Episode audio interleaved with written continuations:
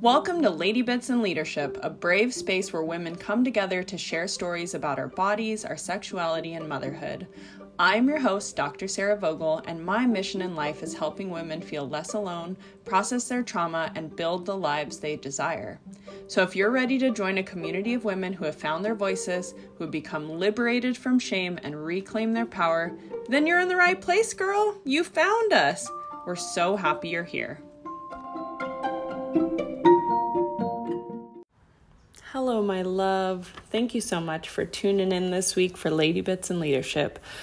Ooh, ooh, ooh, we have a spicy, extra spicy. Put the jalapenos, put the sriracha, put the chili oil on because we are getting hot. We have Dirty Lola in the house, and we're talking all things super spicy. You know, Ladybits and Leadership is a bit spice and it's a bit sweet. It's a bit sweety, sweet and spicy. It's like you know, like a spicy orange chicken. It's delicious. Every now and then we like to spice things up. And this week we have Dirty Lola on the podcast. And if you're like, does that name sound familiar? Yes, girl, it does sound familiar.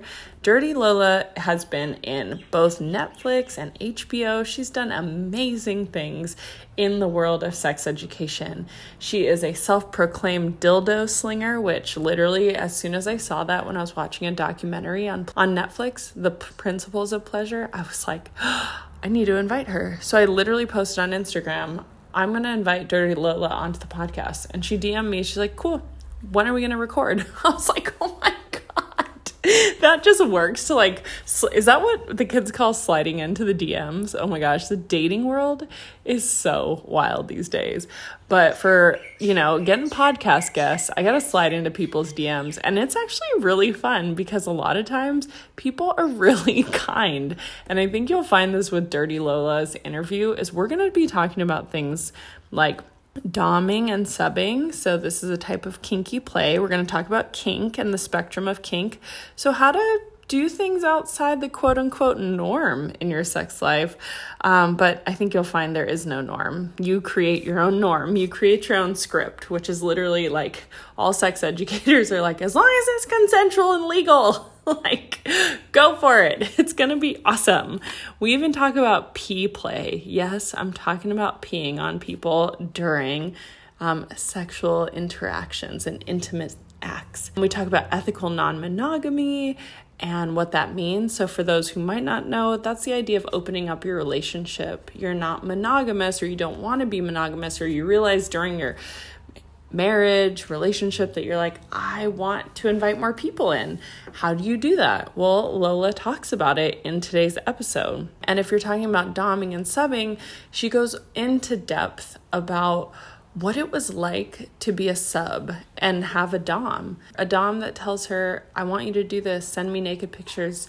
I want you to get dressed in this. I want you to walk around like this and what that meant for both her autonomy as well as her body confidence. And surprisingly, some of you might be like, it went down the drain. No, it did not. It rose to levels like she had never seen before. She is not currently with that Dom, she is not in that relationship. But what she took from that relationship was so much love for herself, which I found really, really intriguing.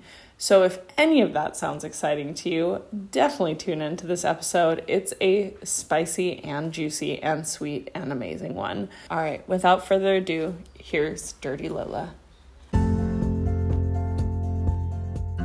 But before we start this episode, I have to put a quick plug in for my girl Kelsey Addison Viegas of Otto Books. Listen, if you're a business owner of a small or large business, you do not have time to be doing your own books. No one has time for QuickBooks except for my girl Kelsey. So if you want to be focused on building profits in your business rather than tooling over all this Excel spreadsheets and different queries of QuickBooks, then our girl is for you. You can find out more about Kelsey and her bookkeeping solutions at O T T O B O O K S L L C dot com. That's O T T O B O O K S L L C dot com.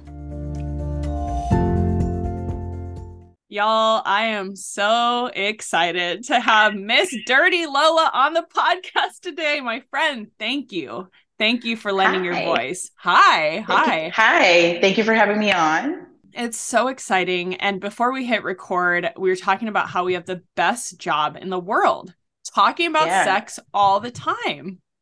Yeah, all the time. All it's my life. I mean, and it's I think when you know it's a passion or it's not really a job when doing it, like talking having it be all parts of your life isn't exhausting. Yes. Yeah. Cause I think know. about that sometime and I'm like, I don't mind. People are like, oh, I know this is your work. And I'm like, let's do it. I'm here. We're having drinks. Like, this is also part of what we're preaching, right? Is that this needs to become part of like the conversation, the ambient conversation that we're having with each other. Yeah, I love that idea of the ambient conversation. I usually say like breakfast topics, like you're having yeah. breakfast and you're just talking about dildos and stuff, and it's just normal. And I think that energy that you put out, that I put out, that a lot of us sex educators put out is that normalization and giving permission to, that it's okay. Yeah. Is, we we all fuck around, you know, in our own different We got ways. here somehow. we, thank you. Thank you.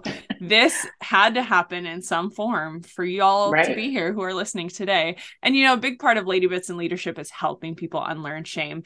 And I think the way you and I approach sex education is making it fun laughing yeah. and playing and just being silly sometimes you know working in the field of um, sexual violence prevention there is so much sadness there's so much mm-hmm. trauma and a big part of what i hope to do with this show and the work that i do is bringing back the ideas of pleasure of joy yeah. even after trauma which so many of us have experienced right especially yeah. those who identify as female non-binary lgbtqia queer i mean it's just it's just rampant and mm-hmm. so and so the opportunity for us to host conversations that bring back those ideas of pleasure and joy is is the work to me. Yeah.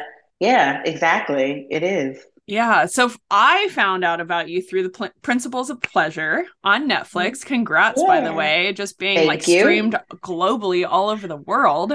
So cool. God, I hope that's just blown up your, you know, your business. Um just all over the world, literally all over the world. I got people I had people like writing to me from Chile and Russia and and like I had to I learned I used Google Translate so much because I was getting so many different languages and I I'm somebody I want to respond in kind and I'm not, you know, it's so I'm like it's not hard for me to put it in and then translate. So I would like translate back. And then people would be like, oh, do you? I'm like, no, no, I'm using Google Translate. So don't get too excited. I'm not multilingual, but you know, it was it was bananas how many people and how suddenly it was literally like it aired and in that like the night that it went live i felt like i was getting just messages upon messages from all over. So yeah it's been it's quieted down which is also good but it was bananas for a while.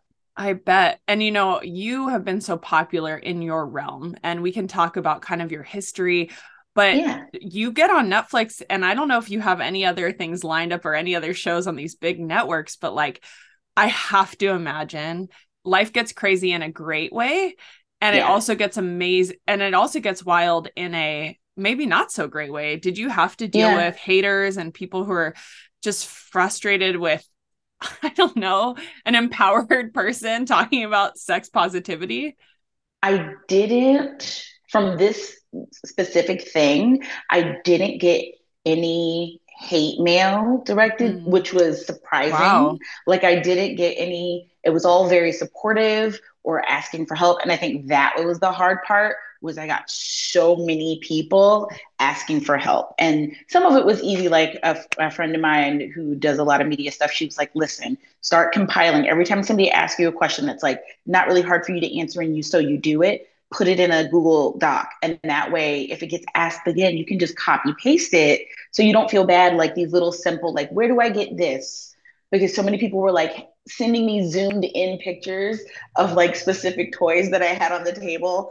And some of them are like we ha- we keep like everything that we stop selling or whatever they don't make anymore, we keep in a big box because we get a lot of movies will ask for props and so we have like a prop box and that's what i yeah. took with me and they chose from. So many of those things aren't made anymore or not in that version. So I was just having to like, I'm like, okay, this is still, this still exists. This doesn't, or this, or like, here's where you can get the similar thing. But after I made the spreadsheet, it was much easier. But then I was getting these really in depth, like just needing so much. And it's like, you don't want to do it, but I'm like, hey, I do consultations.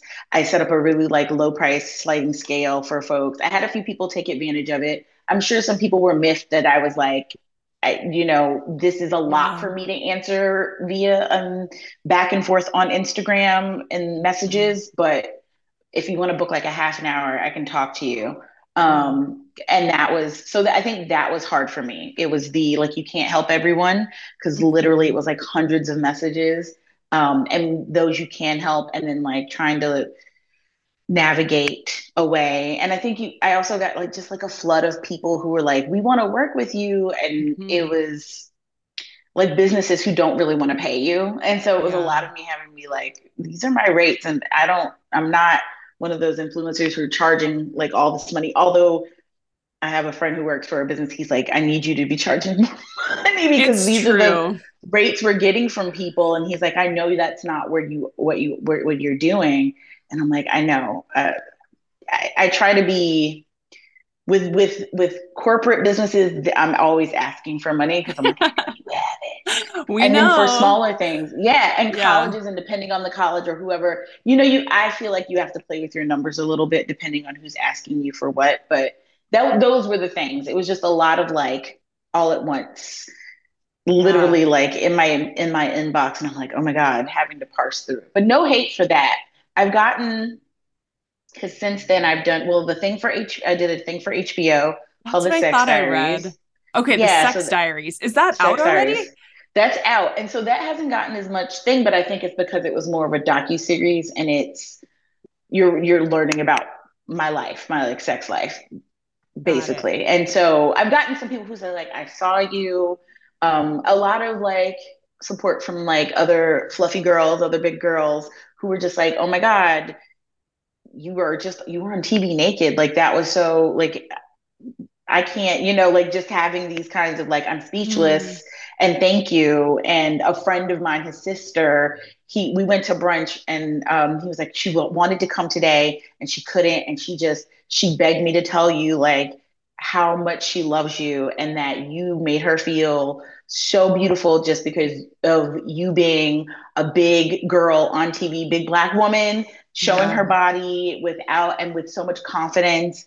And so those those have been lovely things. I'm sure somewhere in some Reddit thread there's somebody being mean about it that I don't choose to seek out. No. Um, it's you just amazing that it's most has been positive and so yeah. that that yeah. makes me hopeful for the future but i think it's also the energy that you put out you know mm-hmm. it's that it really is just an sex is just something that's fun to talk about so anyone yeah. who's who's a hater may either is not watching it or they're like i can't ruin this this person's right. energy this is fantastic right. and you know on the topic of like charging for your services it's absolutely right like you're an expert you're now you know expert on a different level and as a yeah. as a somewhat new business owner that is the toughest part you know especially mm-hmm. those who identify female identified folks really struggle with this like putting a price on your on your value and your worth and right. it's there on your a, time and on your time which is so yeah. limited you know it's so limited and so that i'm glad that you're like for colleges and universities and corporations are like listen i know yeah. you got thousands in there yeah. okay and i'm worth it um and you know for every for every person that you weren't able to maybe answer or get to you have spread so much awareness you have spread so much information and that example that you just shared of the representation of you being bold enough to be on naked talking about your most intimate parts on HBO yet another yeah. like huge network again gives a woman permission who looks like you who identifies with some element of you to step into her sexual power. Yeah. And that is, I mean, it literally made me tear up. I'm, I'm, I'm a crier. I'm one of those, like, when I get excited, it just like pours out of my yeah. face. um, because I just received a message yesterday from a girlfriend of mine who um went through breast cancer and like her entire body changed and she lost her breast due to it, right? Yeah.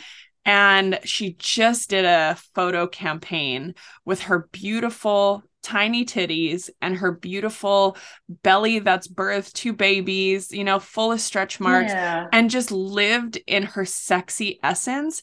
And watching her kind of go along the journey with me and and having these conversations with her and watching her go on a campaign for this. I think it's a bikini line that she's um mm that you know a bikini which so many yeah. of us are like either can't find a bikini that fits right or it makes us feel a certain way about our body which is generally negative right watching her step into her power is like to me this lib- is liberation work i mean sex yeah. work sex education is liberation work we're helping to liberate not just female identified folks but again people of all different genders and sexuality yeah. so yeah very it flips exciting. the script it's it shows i mean everybody's like oh what does that do and i'm like well when you if you only see one type of person or body mm-hmm. type and you in in these kinds of things it's being held up in a certain way. And so it's like what's need what you should try to attain or what's unattainable. And then when you start putting other people's bodies you help people go one if this person can be on tv or in this ad and not just one like we're seeing so much more of this right? If somebody can be on and just be themselves maybe my like my the way I think about beauty needs to change. And even me, like, you know, I'm always dealing with my own demons and like what I deem what what I feel is beautiful and what I what and challenging. Like when my brain goes to that place immediately of like, mm, I'm always like, why are you why do you feel that way? And why do you not think this is beautiful? And like, you know, there's you have to like keep questioning that stuff because it's like what have you been fed your whole life? And if you keep believing that and you believe that about other people then you believe that about yourself. And it's like it's just it's just dominoes that fall in the wrong places. So when the more we get stuff like that i think it just helps people see the different types of beauty and that there's not just one type of beauty and there's so many ways for us to find beauty in ourselves and each other. And I talk about all the time people are like body positivity. And I'm like I'm very I'm trying to be body neutral mm-hmm. but I'm trying to not be mean. Like that's the rule these days is we can't be mean. I can't call myself ugly. I can't you know I'm allowed to call myself fat because it's a body shape. Because I'm like we're, we don't use it as a slur yes. but it's a body shape. Yes. it's like skinny is a body type. Like I'm an apple. I'm a, you know, and I say fat because I I am fat. I'm not going to yeah. try to, you know, but it's I can't be mean and cruel to myself. I could not say anything nice, but I can't say anything mean. And and I'm allowed and I allow myself to have those days where I don't feel the best in my body and I'm not trying to like beat myself up when I have those days, but I keep reminding myself of like look at all these people that you I mean, one, all these people you have sex with. like, if, if that is a measure of anything, the amount of people who constantly enjoy your like tell you how much they like touching you tell you how much they mm-hmm. like looking at you how much they enjoy your body. And are you arguing with those people about like that? You know I, I kind of i lean on that sometimes when i need to and i'm like you're right. You're right self. Like these are the things yeah. And it helps. It helps a, a, lot. And I have a lot more days where I just feel I'm really pretty in my body and you know, it's it's an ongoing thing, but you want more days where you're not battling that demon, you know? Yeah, it's it, it, has been so interesting as someone who's lived in a body that's kind of fluctuated mostly between if we're going to put a size on it like 14 to 18. Now I'm mm-hmm. an 18. You know, my body's changed after having a kid. My body's changed. I'm 36 now. Like things are changing. And yeah. it is so amazing to me how many people continue to say if I'm at this size, like I will f- suddenly feel better. And the reality is, like when I was at a size 10, like my lowest, I still felt you know fat in the in the derogatory term right yeah. and so it's like there's a there's that saying like i wish i was as skinny as i was when i felt like i was fat but it's Oh it is such yeah. a realization when you get to a point in your life and you've done the work, whether it's through therapy or research or or seeing representation like you and like me, mm-hmm. where you're like, oh, I've been fed a bunch of bullshit. you know? Yeah. I've been fed bullshit. And once you know that you're strategically fed that, then it's like, okay, well, then I'm coming from now I'm on the offensive, and now I'm offensive meaning like I can start to make change in the way right. that I view myself because I have yeah. that power. Yeah, I look back at pictures from high school and I'm like, I hated myself.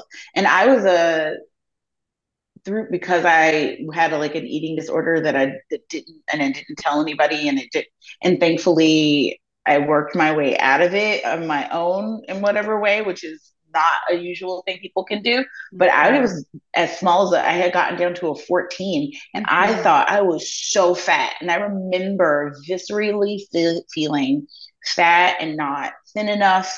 And and it was hard in a size 14 to find clothes to find and I've always had boobs like it was so even going shopping made me feel fat because I couldn't find like now I'm like the 14 year old me would have had a ball and would have been able to dress I know. however she wanted but at 14 I was having to shop in like the women's section and make it work or buy men's like I was I wore wide legs because it was that time uh-huh. Um, and I wore like I wore boy pants because the girl pants didn't go up to like a 18, like a 14, 16 was not a thing you could find in like that style. And yeah. I even looking back to my like late 20s, 30s, I was still like hovering around like a 16, 16, like 18, and felt huge. Mm-hmm. And I mm-hmm. remember when I lost a whole bunch of weight, and I think the thing that snapped for me was I lost like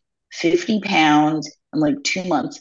And I worked so hard because we were going on vacation. And I remember I chanted to myself, I'm not going on vacation like this to get down. But I was literally waking up at like five in the morning, going to the gym for a half hour, going home, getting ready for work, going to work. And I had workout, I had weights under my desk. I would do squats and lunges on the way to the printer. Like I was working out all day going home, working out, having dinner, going for a walk. I did that for like two months. That's not sustainable. Mm-hmm. It is ridiculous. And on top of it, I was on some weird diet where I that convinced me I to not eat salt. And so I fainted one day because my blood pressure was like super low because I don't have I don't need to cut salt out. I don't have high blood pressure. yeah. Right. And it was like, well, you're fat because you eat too much salt. So I'm like on a low sodium diet for no reason a low everything and I fainted and I was like, oh, and now I look back and I'm like, it's not worth being that thin.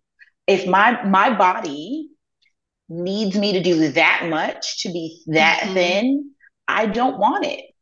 I'm willing to do whatever I need to like keep my heart in good shape, keep my body in good shape. But I, it's not worth it. It's just I don't and I don't have time to do all of that. And I think the core is it's not worth it because I don't need to do this to be worthy. Right. You know, and so and I, think, I don't I don't need to look like that. Right. Like yeah. I, and thank, I can look like this and be fine. Yeah. Yes. Beautiful. And thank God at least some of the clothing providers have caught up, right? Like we still yeah. don't have like size, you know, I'm in Hawaii, so we don't like I grew up on the North Shore of Oahu. It's like surf capital of the United States, mm. if not the world. And I remember going to the outlet malls to Big Dog. I don't even know if Big Dog's still around and getting those shorts that like had because nothing fit me in the surfing world. Yeah. Still, they're still struggling to get, you know, more body shapes and sizes honored in the surfing community. And and being in a part in a world that didn't actually provide clothes for a person my size when I was perfectly right. healthy at a size 14, you know, right. was just ludicrous when you look back at it. But that is that is just one example of so many ways in which we're told our bodies are deemed less worthy.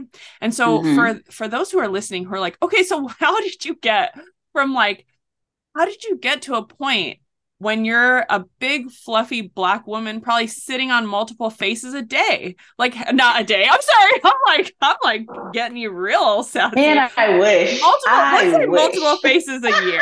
I'm not gonna make any I man we, i wish a day. That would be amazing. Okay, we're putting it out in the universe. You know, to the point because like that is something that is like the most vulnerable, I think, for a lot of people, right? Is right. even turning on the lights. I've met p- so many people that like struggle with even turning on the lights when they're having sex with a partner who says, like, you have partners who tell you you're so beautiful. I love touching your body. I love licking your body. Like, I love all the things.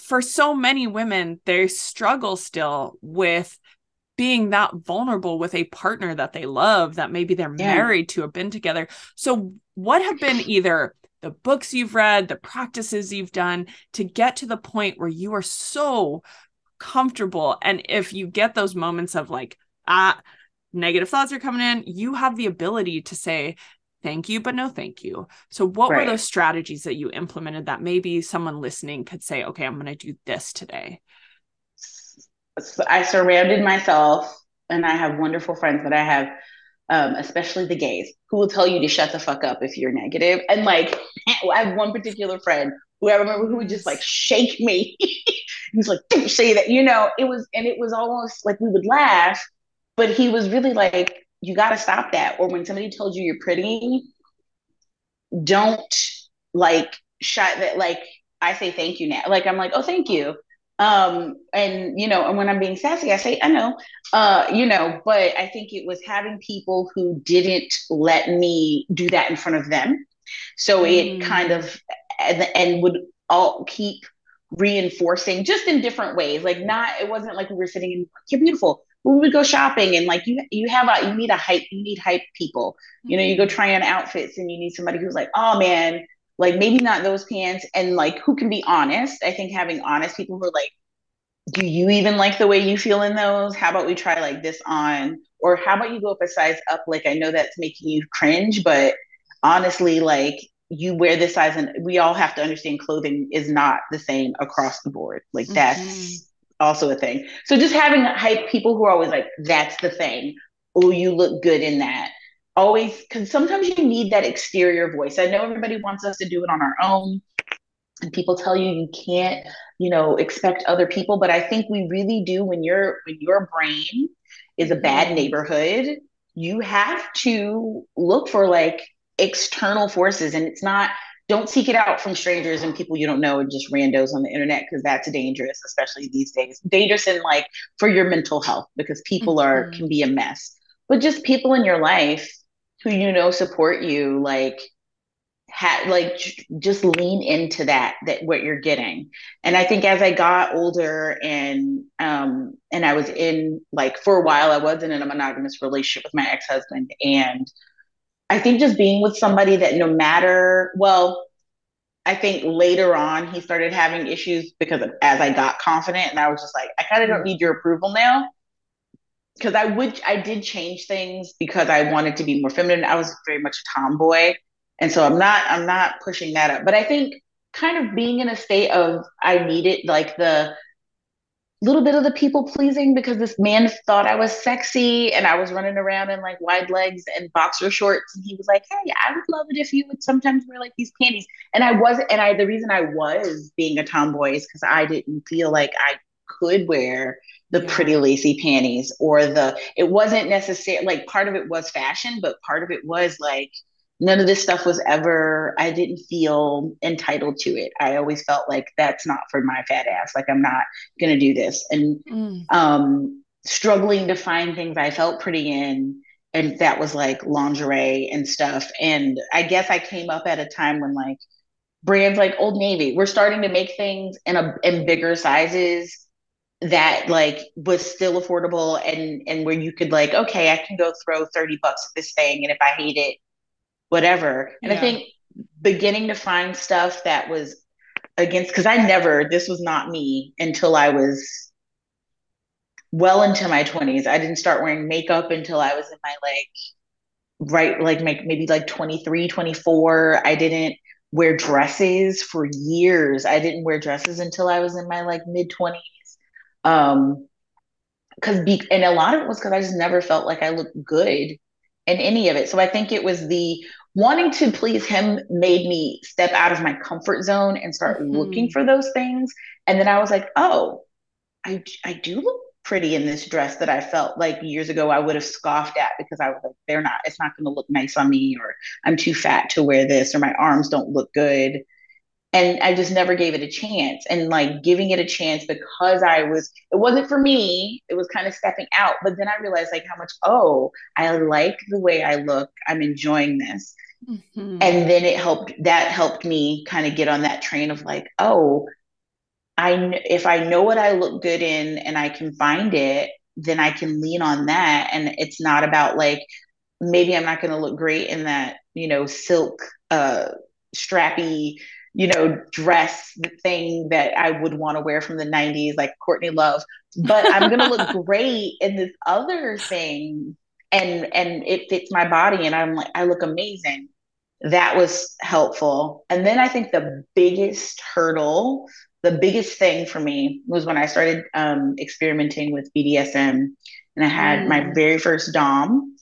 He required, um, which we agreed to. Like it was, people was like, "What?" But he had like he wanted pictures. So the day it would be like the outfit of the day, but the nude of the day. So every morning I had to send a nude mm. and then my outfit mm. of the day. Right. The first time I sent him, it took me, I almost missed my deadline. I was crying. I did not want to send this man a full nude because it was like, you know, when we do things for the internet, we pose, you do like things, but he wanted like a head on nude in a mirror. And oh. at that point, I still wasn't looking myself in the eye. Like I would mirror. get dressed. Yeah. yeah, I would get dressed and be like, that's a nice dress. Okay. And I couldn't look myself in the eye when I was naked. And I was, how old was I? Maybe 24, 24 going on 25, somewhere in that. Was this post marriage? This is, it, it, was like right after we got married. So I was probably 25 going into 26. Mm-hmm. So I'm mm-hmm. heading into my 30s. Mm-hmm. Finally realizing I'm not where I'm not a monogamous person. I wasn't monogamous before we met, but I met him when I was really young. I met him when I was 19. Mm-hmm. And we started dating when I was 20 and we got divorced when I was 37. So yeah. So he was, you know, um, I this was when I was really like, oh, I'm kinky. Oh, I don't think monogamy, but I want to still be married to you. So a lot was happening. Yeah. And I still couldn't look at myself in the eye. Like I couldn't even make eye contact for too long with myself if I was naked. And I have to send this man and I had to look in the mirror. That was the other rule too. You have to look, he was like, you have to look at yourself. And mm. the first picture he gets, I'm you could tell I've been crying. I'm my I I just I was defeated. Oh my god! He's like, "What is wrong with you?" And I'm like, "I just don't want you to see me like this. Like I, I like this." And he goes, "See what? Like this body that like is the reason I'm attracted to you and why I want to be helping you on this journey and I'm excited to be your dom." He's like, "Are you telling me that I'm wrong?" And this person that's now in charge of you in some fashion, and you're like, "Uh." um, uh, no. And he's like, Do you think I'm lying to you when I tell you that I think you're beautiful? And I'm like, he's like, You do, don't you? And I got I got in trouble. I had to write lines for that. But he's like, I'm not, I would never lie to you. I'm not going to lie to you. And I would never say something I didn't mean. And we that relationship went on for maybe like a year and a half, two years, and we amicably parted ways. It was just because it was long mm-hmm. distance and we he asked his final ask was like i would love a final good morning like picture of the nude picture of the day and your outfit of the day and then he sent back he was like i want you to see something and he sent me the first picture he ever sent me juxtaposed with the last picture i ever sent him wow. he's like these are two different people and your body is exactly the same and the first one i'm like hunched over i'm crying i'm a mess the second one, my hips cocked. I got my hands on my hips. I'm smiling. My shoulders are back. I'm happy. And he's like, look at these people. Like you were, wow. these are two different people. And over that time, because of how much I had to look at myself, but also started looking at myself through his eyes of, I can't, I, I have to be the wrong one here. Like I have to, mm-hmm. if, if he's not going to lie to me, who's lying to me? It's got to be uh, up here. and and I and I think there's something in having to view yourself in that way, stripped down on a daily basis, and you can't hide behind anything, and and having someone just even a little bit like worship you or like look yeah. at you today and having that happen mm. for two like it was a gift that yeah. and i even my and my husband he was like you know he was like you are like he's like i i feel like you're taking my compliments more like you, like you believe me now. And i'm like well if you know because you always he would say joke and say like well oh, you never believe me. And i'm like you're my husband though. Like you you don't want to be in trouble. So i hear that a lot. it, it's harder for me to believe you because if you tell me yes. that, that this is going to be a fight this man doesn't live here. He has no stake in the game. If he tells me something you know what i mean?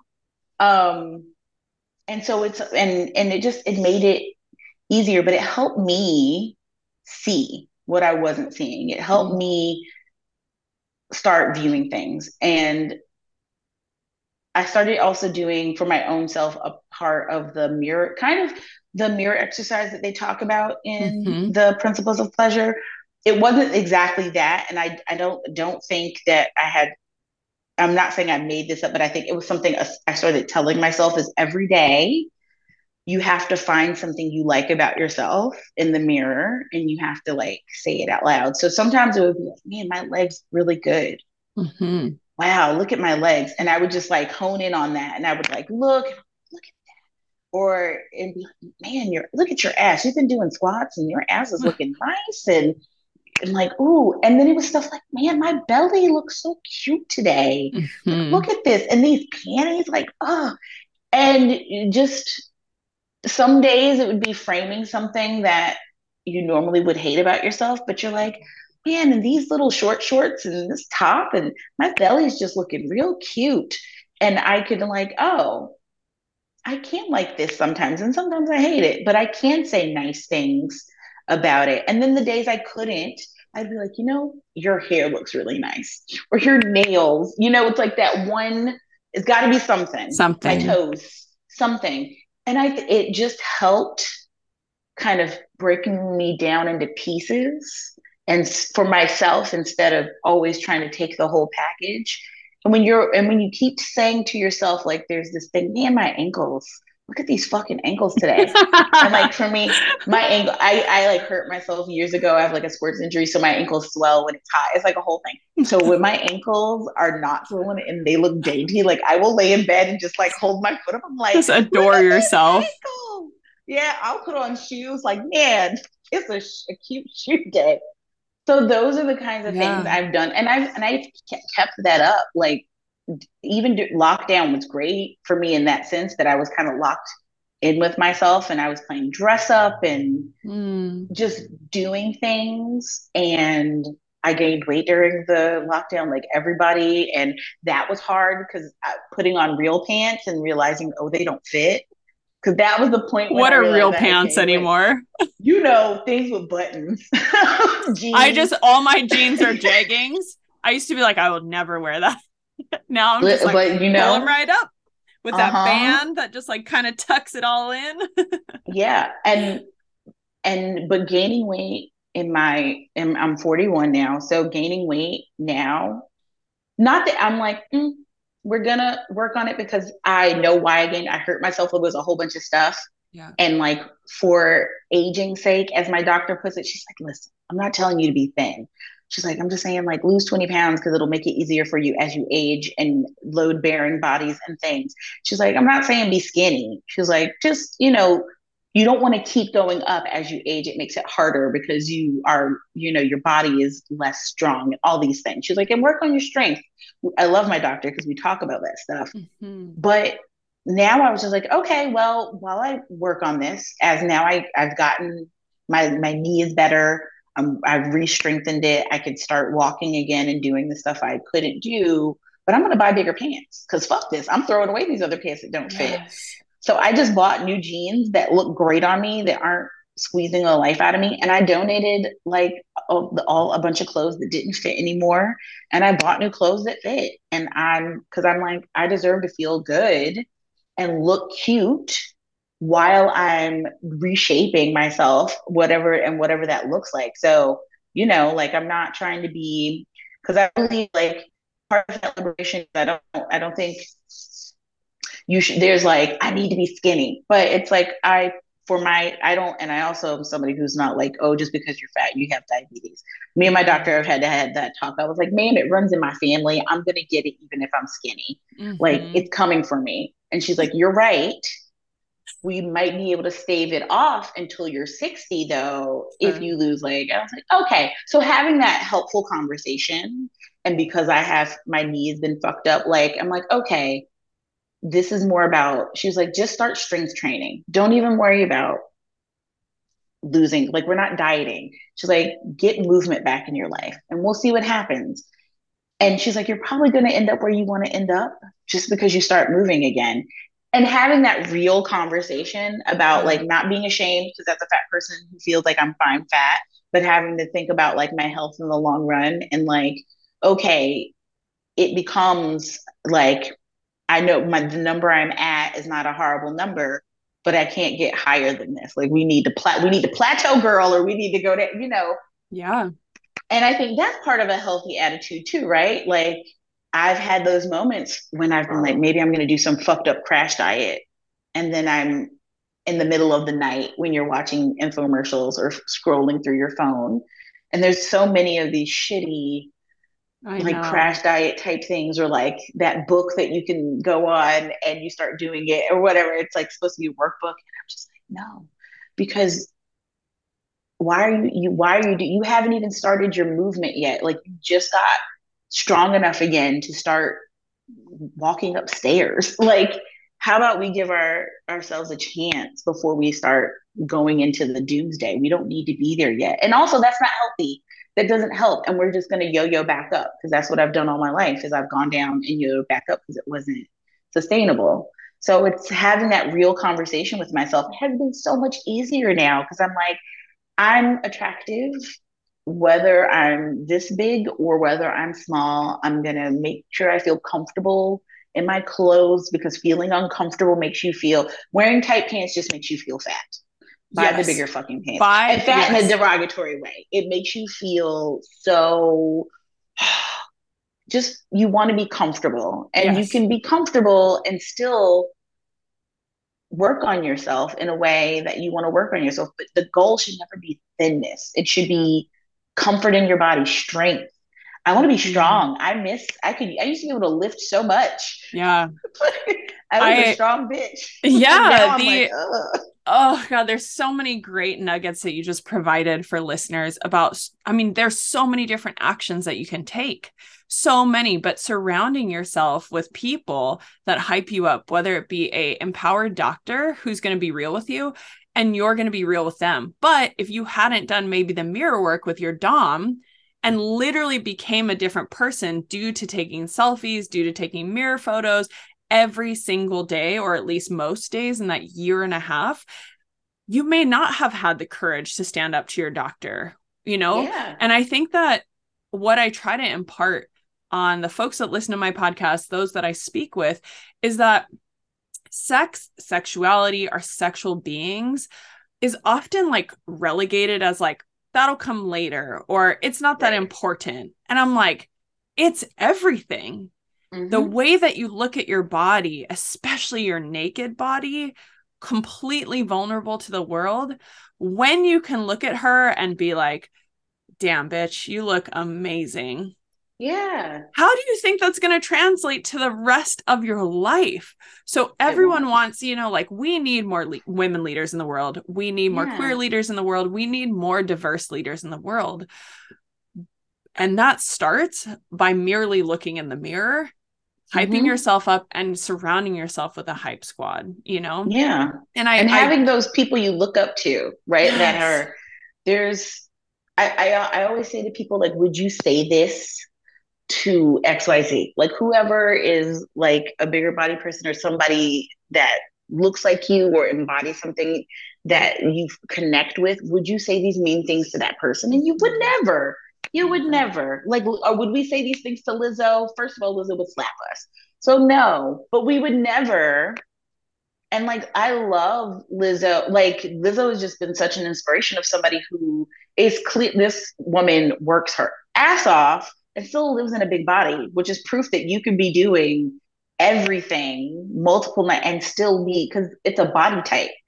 We are we mm-hmm. it's the it's how we're shaped. It's the way the women in my family are shaped. Like this is we just have big bodies. Nobody is thin in my family. It's not it's just not how it works. So we have to like no, you have to be like yeah okay so this is my body. How do i keep it healthy? And she's been somebody who i've just been marveling at because i know she busts her ass. I've seen her perform. That that is not somebody who's lazy or not doing what they need to do and that she can still sing after doing all that choreography. Uh-huh. I mean she's in the gym working on her cardio because that's breathing. And so you can still have fitness and and fatness in the same box and take care of yourself. And all of that like you said it translates to like feeling sexy like i miss feeling strong because i remember i would feel hot when i could like, I got it, and just pick up something heavy and walk away. yes, I, I can move this yeah. couch by myself. I got, I got it. There is a sexuality in that because I think innately sex and power are combined, right? I mean, I yeah. think when I went to college and for the first time in my life, like had men desiring me. For me, when I started experimenting with sex, there was a power of like, I would look around and be like, I can attract any of these guys or girls that I was interested in. And we could go have great sex. And then I just mm-hmm. walk away. There was no yeah. walk of shame. It was a walk of like, I just had really great sex and someone really desired my body. And for so, for the first, literally my entire life, it was not that feeling at all. And so yeah. it was a, I've always been intrigued by the feeling of, by some of these um, dichotomies that exist within the empowerment space, especially as it relates to body and sex, is like you were saying earlier that sometimes getting that external validation builds the internal validation, which, mm-hmm. you know, I, I think a lot of self help books are like, you got this, you can do it, you can change your mindset, which is true. And right. there is a place for sometimes being, you know, if we're talking about sexual empowerment, sometimes the other person if they are a healthy relationship to be in, yes, they will add to that validation that sometimes you yeah. don't innately have yet, but you're building. And so I would yeah. love I would love to talk to you more about the dom situation because mm-hmm. we haven't really explored bdsm yet on on the pod and it sounds like you have extensive work in it um or extensive experiences let's just say. and um and i think that there's a ton of misconceptions around doms and mm-hmm. subs. And so if you can kind of walk us through how did you get into that space? How did you get the confidence to get in there? Or um, and then once you were in there what were some things that surprised you about the dom sub relationship and just being in the kink bdsm community? Yeah um i mean honestly i think i would always you you know what we know what kink is because it's just like ambient and movies and things growing up and you know there's always like the tongue-in-cheek stuff and it's like handcuffs and whips and whatnot. But what when i think i realized that i might be submissive i was reading erotica and always things that involve that kind of dynamic and being the submissive turned me on the things that didn't turn me on about submissiveness was like a lot of things are written in a way where the sub has like it doesn't feel like so much autonomy or is always put below, right? While I get that some people's journey and what they want, it was that was the one thing that always tripped me up. And then when I met my first Dom, on a lot of the way he explained things to me, he's like, everything at the end of the day, we don't do anything that you don't enjoy. And we talked about it. And he's like i'm going to push you though. So like if i know that the end the end product is going to be something you like but you may not enjoy the road to it i'm going to push because i know where we're going and you don't and that's okay because this is you know what we're this is the dynamic is trust right that we're getting to a place and that was partly because i've had people ask well like well if you have autonomy why did you do the pictures and it's like, because he had a plan. He knew what he was doing. Like he knew I had a, a self esteem problem. He could tell mm-hmm. that I had it. And so this was a thing that was him helping and pushing me along, even though in the beginning I hated it. He kept pushing because he knew we would get somewhere good. Uh, and I think that's one of the misconceptions. People think that it's always about like the dom's pleasure, and it is, but a lot of the dom's pleasure is sub's pleasure. And that's why everybody says, really, the sub is in charge because if you really aren't enjoying it in a good dynamic, in a healthy dynamic, I think, yeah. then they're not enjoying it. And part of being a submissive is you want your dom to be happy. So it's this symbiotic relationship where sometimes maybe as a submissive, you're not doing something that's like your top tier favorite thing, but you enjoy it so much because it's with this person and you're willing to mm-hmm. do this thing with this person and this person is doing things to like it again the circle of things um so i got into it that like i found him on twitter like we were chatting he i was tweeting about things and about the things i was reading and kind of out loud talking about fantasies i was having and he found me that way and we started talking um actually that's where a lot of my doms came from was, was twitter, twitter. like that life. Um, and so like I getting into it was really about like I learned good what a good dom was for me and what a bad dom was and also people have different styles of doing things and i'm not into the like you must respect all men because they're dominant if they're dominant or what i'm like nah you have to earn this and that took me a while right because when you get into it a lot of people have there's a very um this is how it is. And like there's one path, which is so not true. It's bullshit. There's like so many paths. There's so many levels. There are people who do this 24 7. There are people who just do it in the bedroom. There's people who do a mix of it. There's people who have like an ongoing dynamic and they shift with it. And it took me a while, I think, to one, figure out what I wanted for myself and and sink into myself as the kind of submissive that I am, but also find the right people to interact with that. Mm-hmm. And it's been because I am a very powerful like person who puts out a lot of energy, and a lot of times people think I'm dom, and I get a lot of requests and people who want me to like dominate. And I'm like, I'm not. Sorry, because I don't, and I don't enjoy it. I'm like, I like doing it for money because my goal is money, not your happiness, and so I can do things for money. I love doming for money. I like spanking people and impact play and things like that mm. because I'm a mm. brat. And so I like hitting people. I like being, you know, there's things I like that I can do to top people. And I've found other situations where I've enjoyed topping somebody because it wasn't about being in charge of them. It was just about being the more powerful person in the moment. Yeah. Whatever, you know, whatever that looks like.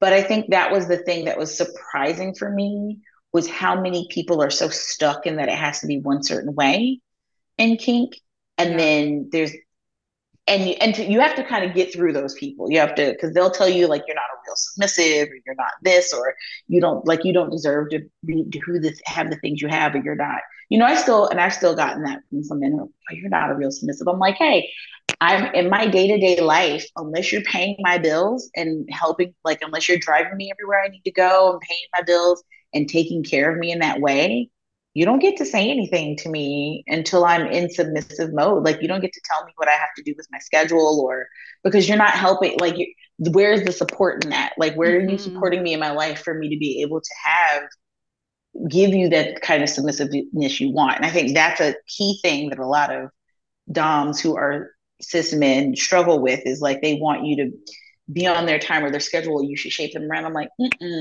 I'm I'm a businesswoman. I run my shit, and I I put work as my top tier because I work for myself, so it has to be. And nobody else is supporting me. If you want to take over some of that, sure, I can. We can renegotiate the terms.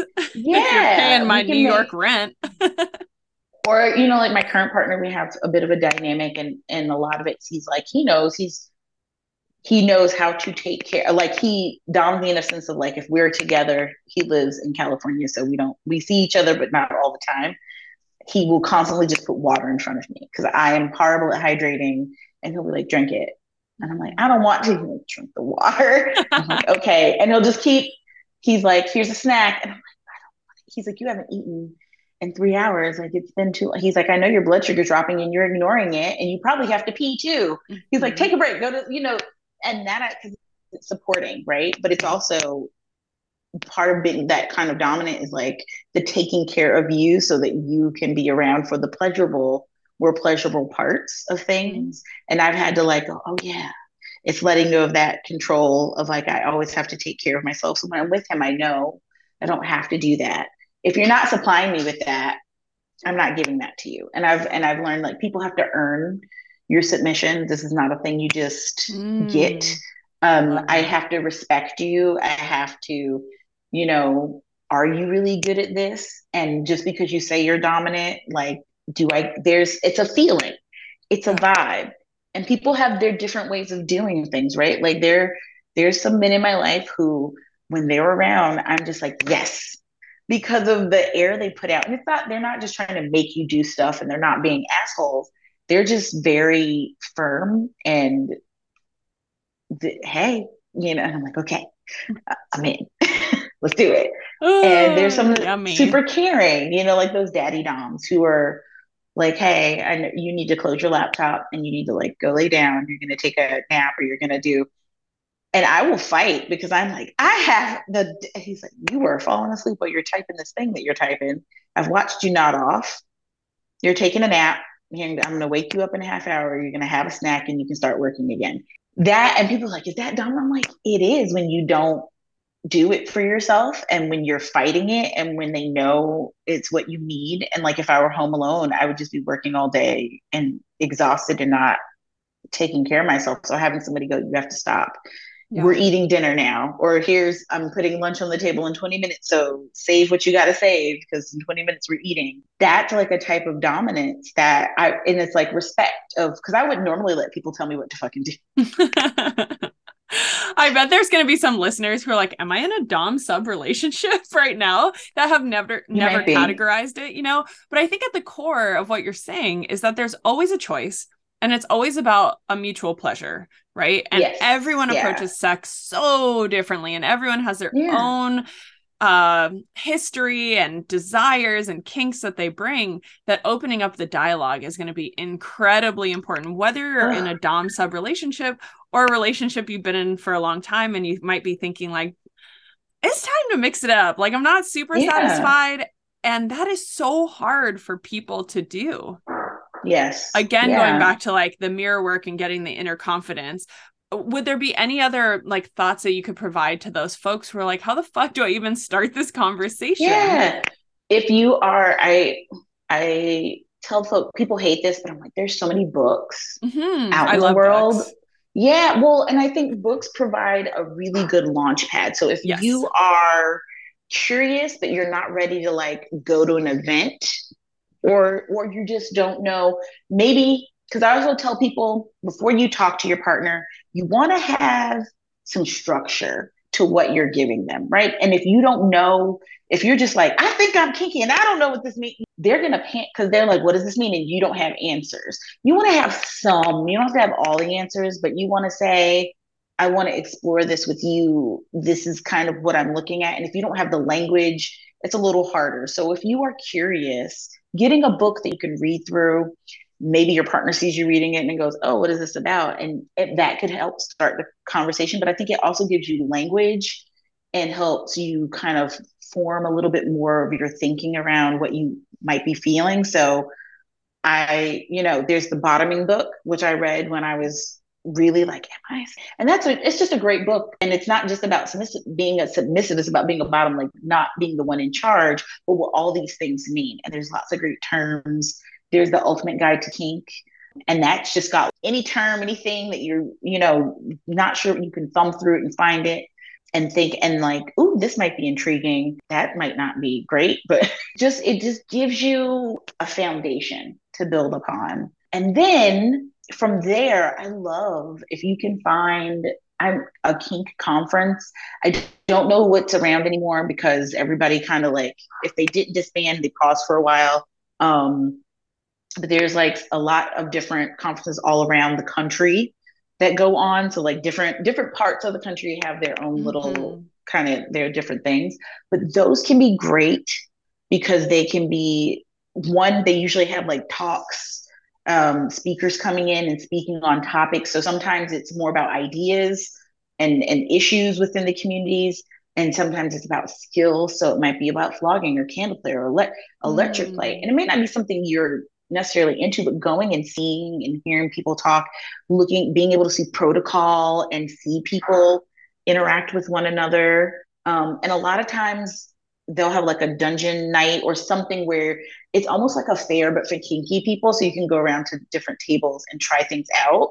And I like it in those settings because there is always like they have dungeon monitors. They have people who know what to look for, who will come over. Like the first time I did needles, I was at a, a kink conference and the dungeon was kind of empty and my friends were doing other things. And this guy was like, Oh, are you interested in needles? And I was like, I don't know. And he's like, I'm like kind of curious. And he was like, Yeah, let me get the DM. So this other person who's in charge of the space comes over, make sure his kit is good. They make sure he had all the safety stuff in place.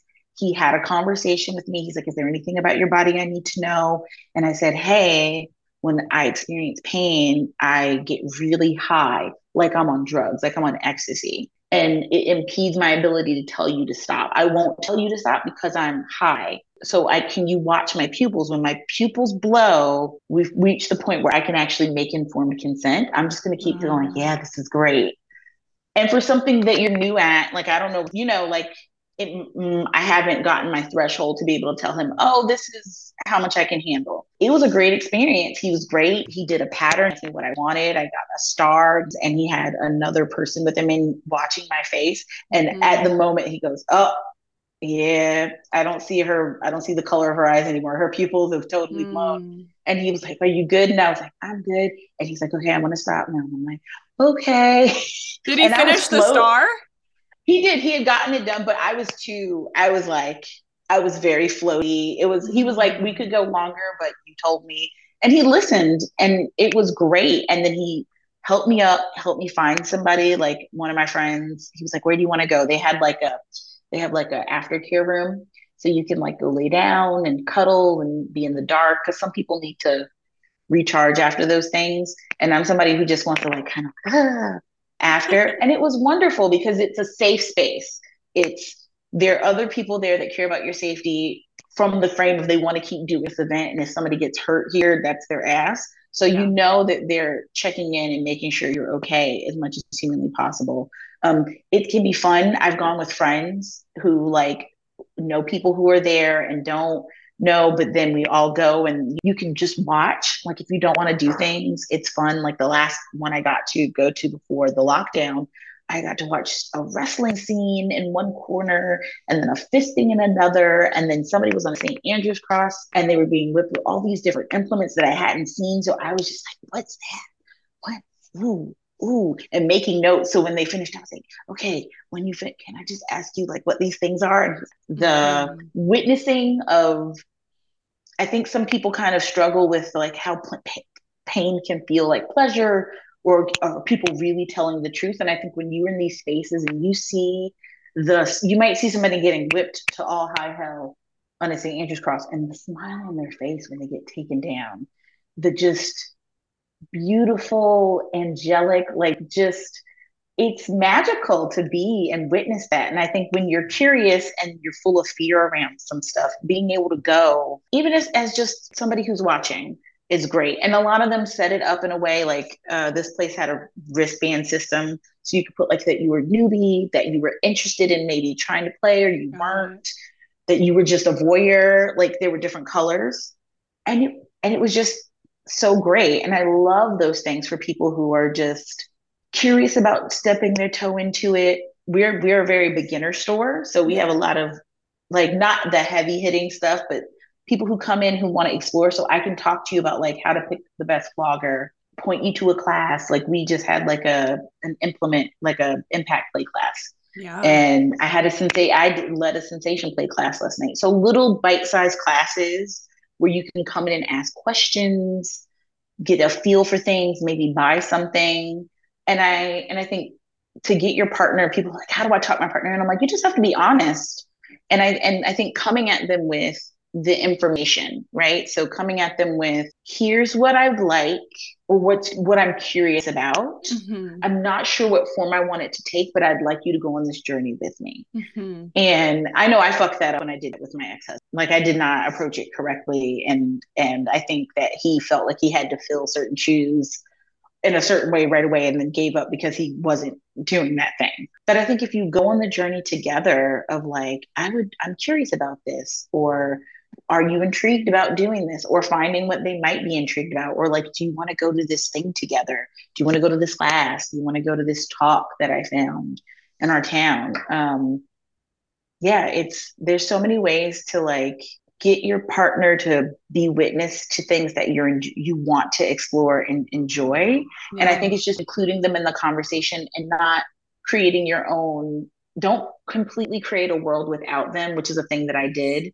is i like kind of because I didn't know how to talk to him about it. And I was very insular. And so when I finally did talk to him, I had this fully formed universe. And he was like, What the fuck? You've been it feels like a um, like you've been cheating on him, or it feels like disingenuous, yeah. or there, you know, like that you just went on without them, that you journeyed without right. them. And if you're supposed to right. be partners through and through, feeling that way, I'm sure can feel really disempowering and almost like, what else are you, yeah. you know, doing without me? Or like, yeah. have you moved on from me? I mean, those questions can come up. And that's the biggest thing mm-hmm. people, especially if they are like, I'm not, I don't feel like I'm kinky. Mm-hmm. And I think mm-hmm. then that opens up the door of negotiating because a big thing people get confused. I'm like, while it is intimate, kink doesn't have to involve actual like penetrative sex or like being sexual or even kissing. Um, mm-hmm. Um, I like my sex to be very separate from my because I'm in two different headspaces, right? Like after a scene, I feel very sensual and I can move into sex, but I don't want them to mix and mingle because it's two different places for me in my brain. And so, like, when we were not fully open, but like dabbling and I was doing kink, I would do things. I would go do scenes and he would be there and we would it wouldn't be sexual, but it was like I could get that thing I needed, mm. and so he would mm. come to things, and I would go like, I'm gonna go get beaten by this dude over there, you know, I'm gonna go get a spanking, and he would watch, and he, then he would, you know, and then he would be there for the aftercare, the more yeah. intimate pieces. So you can, if your partner's like, I don't think I could ever hit you that way, or if, like if you're into pain play or impact play, and you are like, I think this is really, and your partner's like, I don't think I can there is a way for you to negotiate how to get those things taken care of, especially here in New York. Like there's so many events and parties and things where people are all about play and looking for people to bottom and mm-hmm. not necessarily be like a sex partner, but like bottom for a scene or do a thing. So there's you can make it work, but it's communication and being on the same page and also reading the books and things with them like sharing that information. A good yes no maybe list right is a great way to the best. go down the line with each other with that like i'm like get some wine. If you drink get some wine or don't get high because i think that's harder to do when you're high but like a little you want a little bit like you're having a moment. Sit on a couch put on some music and fill it out and then share it with each other and talk about it and go like, oh, and then maybe pick some, if there's wherever you overlap, pick those things to start pursuing. Yeah. Cause there are going to be places that you, you may not like your number one may not be a thing that they're into, but maybe they're maybe, right? Maybe they're not a no. And I will say, I'm not to, I will never say you can make somebody's no turn to a yes. But I think through experience, sometimes we figure out like I was never into P play. And mm-hmm. over time and experience and meeting people who were like, we can do it like this. Like you can pee on me. And I'm like, I don't want to pee on, but I do like peeing on people. Okay. So yes. no. But and so I had to re I'm like, oh, I'm not a no anymore. But that was years of me being in the kink world, playing with people, yeah. meeting different people, and it not realizing like, oh, it doesn't have to look like this it can look like this. Oh, that may not happen. Your person may always be a no about hitting you or, or doing a thing, but they may be really into like using nipple clamps on you or, you know, doing some sensation play with it's a little heavy handed that might not be maybe just hand spanking. There might be a way you can cross and bond yeah and find your and find your way and i think and that is one of the hottest things i think is when you find that way you connect with your partner it's you know you have a thriving business you work in new york city if people yeah. love you want to connect with you what is the best way for them to reach out to you I'll give you all, all, the ways. So you can find me on Instagram. I'm Dirty Lola there. You can reach out to me to me there. My website is dirtylola.co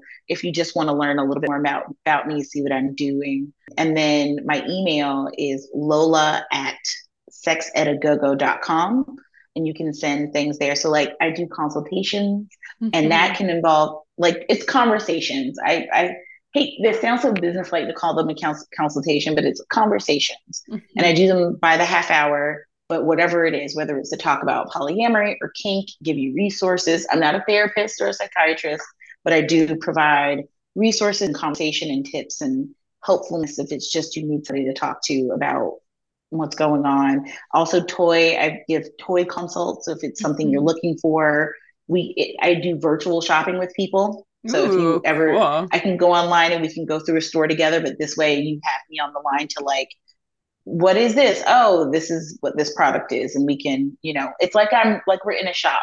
If you're in New York, you can come to Shag. It's in Williamsburg on Roebling and North Six. I'm here usually on Sundays, but you can come through, say hello. And again, I'm here to help. I'm, you know, we're a super helpful shop. And even if I'm not here, everybody here is so knowledgeable and can help you choose what you need and answer any questions you might have. So those are all the ways. And if you want more information, I also work for Spectrum Boutique. They have the Spectrum Journal, and it's an online magazine. And that is just full of articles. We have articles about BDSM products specifically, um, growing up in different oppressive ways. Like we've people who talk about their growing up under religion. We have a great article or two about that and just exploring new things. Um, and we have a lot of stuff, great stuff on tap coming up that I, I can't share, but I'm really excited about the stuff that people are writing for us right now. So oh, I can't a, wait. I definitely will have to check that out just because I think yeah. the more that I dive into this world, the more interesting people I meet doing very aligned yeah. work just in different ways. And the more that I can share that with our community here at Ladybits and Leadership, the more resources they have to then say, oh, this is oh, exactly oh, yeah. what I needed. And this is the person that can get it to me. You are such a treat, such a gem. So appreciative. Thank I you. hope you have a fabulous day. Thank you so much. You too. Thank you. didn't you love that episode? It was so good. I just love the ability to tell women's stories and to help them tell their stories and to give them a platform to tell their stories. I find women so fascinating and their lives are so intriguing to me. If you love Ladybits and Leadership, do your sister a favor. Go on to Apple Podcasts and leave a review for us. The more reviews we have, the more likely it is for women to find our empowering community. I would be so indebted to you. I would be so grateful and full of gratitude if you just took two minutes out of your day to do that. And while you're on the internet, why don't you go ahead and sign up for my mailing list? You can find that on ladybitsandleadership.com. Lots of love to you, my friend. I can't wait to see you next time on Ladybits and Leadership thank you